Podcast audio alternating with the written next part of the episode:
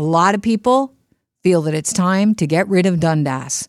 But there's a lot of, you know, ancillary things that are connected to the street, Dundas Street. We've got two subway stations to deal with. It seems like our next guest has dealt with one of the two subway systems on uh, Toronto's TTC line. It is Dundas uh, Station, the one near my alma mater, Toronto Metropolitan University. Here to talk about it, Chris Moise, councillor for Ward 13 in Toronto. Welcome to the Kelly Cutrara Show, Chris. Good to have you back. Yeah, it's great to be here again. Thanks for having me. Okay, so you are not only a councillor, you're chair of the Anti Black Racism Advisory Committee. So you've got a lot of work to do, especially when it comes to uh, renaming places. Uh, we're starting off uh, with Dundas Street, but there's a lot of other things that also share that name. One of them happens to be uh, in your ward. What are we going to see um, Dundas uh, TTC stop renamed as? Well, first of all, I'm very excited about uh, the work that's gone into this. Uh, you know, over the last 18 months, we've had 20 community leaders um, sit on as, as advisory committee going through this, and uh, they they dwindled it down to four names over the last uh, month or so. Yep. And uh, in a meeting that they had this past week, they were able to actually choose a name for um, the street itself. Um, and so the name they've chosen is Sankofa Square. It's, uh, it comes from uh, Ghana originally. It talks about uh, looking back and uh, learning from the past and moving forward. Okay, wait a minute. I got to catch up here. We get it. We're talking with Chris Moise, who is councillor for Ward 13 in Toronto. You are talking about Yonge Dundas Square. It's going to be renamed Sankofa Square. That's right. Okay. Well, hopefully that's the motion that's before council today, and advise giving direction to the board of Yonge Dundas uh, Square to bring this name forward. It's interesting because it also has an image. I've just uh, pulled it up. It also has an image that goes along with it. It's a bird. Did were you aware of this? I was not, but it would make perfect sense to me. yeah, it's it's so. a symbol, and it's a bird with its head turned down and backwards, while its feet face forward, carrying a precious egg in its mouth. And uh, the word means to retrieve. They say. Mm-hmm, mm-hmm. Well, again, it's. I think it's it's uh, it's good. It's it's it's looking backwards and uh, learning from the past and moving forward. So okay, what do you think we've? What, how are we moving forward? Well, the name Dundas has really has had uh, an impact on the black community here in Canada and actually globally. And so, and Dundas has never actually been to Canada, but um, you know what he's done has actually really impacted the black community uh, mm-hmm. when it comes to the transatlantic slave trade. And so, the indigenous uh, elders on the committee said that because black people were harmed by Dundas, that you know they have allowed uh, the black members uh, to perhaps use rename it after you know either a person or a symbol or something like that. And this is the name that uh, they came up with. So what were the What were the? I'm always interested in this stuff. what were the names that were kind of turned down that lost out that were in contention? Let's give well, them some love. I don't want to focus on, on, on that, but why not? We to give him a little bit of love. I mean, it's well, you know, bridesmaids are important as well. you know, Sherry had to work hard to look that good today. Just because Melinda's getting married doesn't mean that Sherry doesn't deserve a little bit of yes, love. Give her yes, credit. Yes, what what were we considering, Chris? Well, there were other uh, men and women of uh, prominence in Canada uh, from the black community, and um, you know, and uh, they were looked at it, and some they were debated. And Are they still alive? No, they're not. They're oh well, not. then you're not going to insult them. anyway, Let's run through. Come on, Chris. Come on.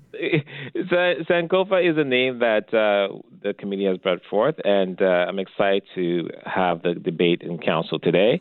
I and need to go backwards to, go forward, Chris, yes, which is yes, really in keeping with where we're going here. But yeah, I might be stuck on this, Chris. But this is right now a scoop on the Kelly Cutrara show. Allow me yeah, to have my moment, yeah, if you don't mind. Uh, so well, the another, three. Wait, wait, wait, wait, wait. Did we avoid uh, naming it after people because sometimes we've learned looking backward to go forward, that this can be problematic. Is that why we avoided naming well, after I a mean, person? I, I, wasn't part of the committee, but you know, I suspect that may be part of the reason why. So okay. I respect, uh, you know, the process and you know have it play out the way it has. So it was unanimous, which is I was happy to hear that as well. But you know, to your earlier point about mm-hmm. Dundas Station, uh, Dundas Station is in my ward. Yep. And so um, I've been in talks with TMU and they've agreed to uh, cover the cost of na- renaming the Dundas station, you know, if it's named after them. And I think it's a great uh, idea. 40,000 students go through that station. You know, I was one of them. Every day, yeah. And so um, I think it's a great tie-in, and it's a public institution as well, which I think is great. Uh-huh. And you know, it, there is precedence around that because York University has a station named after them as well. Okay, let me ask so, you this, Chris, because it's so important. Uh, the 1.5 million dollars. What is that going to pay for exactly? Well, the uh, name of the station itself, the signs, uh, the trains, anything that's associated with uh, the tile work the we have to rip out and, and refashion. Yeah, so, okay, is yeah. that in perpetuity? Like, will they own this uh, till we decide that's a problematic name again, or you know, is there is there a time limit? Like, I know the Metrolinx is selling their naming rights for ten yeah. years. Well, there's no time limit on this. No. Why not? And, uh, That's a great money making opportunity. Why are we not charging my well, alma mater? Again, it's it's it's a public institution, and I don't think you know charging public institutions uh, with other public institutions is really the right way to go. Um, again, I think this is this is great. I think it's good for uh, community, and I support it. Right, and I don't think it'll be problematic because it's named after TMU, Toronto Metropolitan University. It's not named after a person. It's named like after nothing, and that's safe. Yes, that is safe. It's yes. safe. I mean, we think we learned a lesson. I had no, I passed that statue every day on my way to the quad. I had no idea That's who right. he was. I didn't care who he was, but then we found out that Ryerson was problematic. Exactly. And so, then somebody uh, pulled know, him down, and, and then they and, cut off his head and threw him threw the head in the water. And TMU has shown leadership, right, when it comes to uh, the harm caused yeah. by various groups and, and or people. I'm going to say, right, be it Ryerson, be it Dundas, and others like that. So I think we're in the right track, and you know, we're also being uh, looking at our anti-racism policies mm-hmm. and you know at the city, and you know, this is one of the way to actually reconcile Chris, some of the harms that it feels like we're given like uh, you know Ryerson props for changing their name to to uh, Toronto Metropolitan University.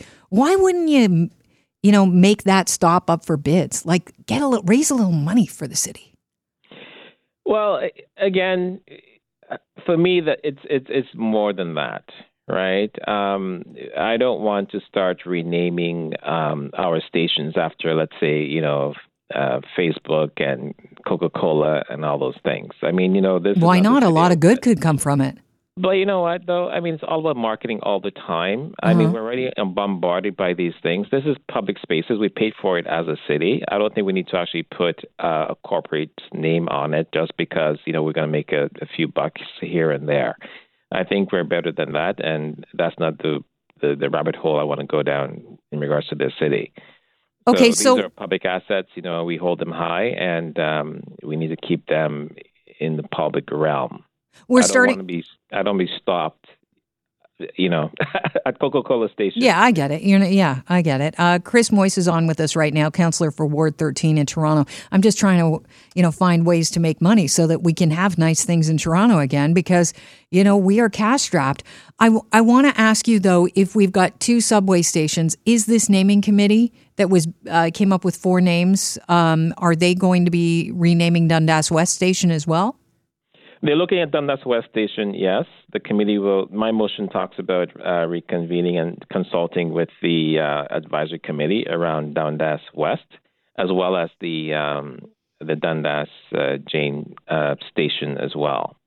So we're looking at four uh, public assets to rename um, over the next year or two. Okay, so right. uh, when does the actual street get renamed? Because we're hearing that prospect is a lot more expensive than we thought. Figure it's going to be n- near like twelve point seven million dollars. So my motion actually um, there's a five parts to it, and in regarding the naming of, re- of Dundas Street, that's actually put on pause, um, and it will come back to council when we probably have the funds to perhaps rename it. But as of right now. Coca Cola subway station might have given you those funds, Chris. well, I'm not going to sell my soul to the devil.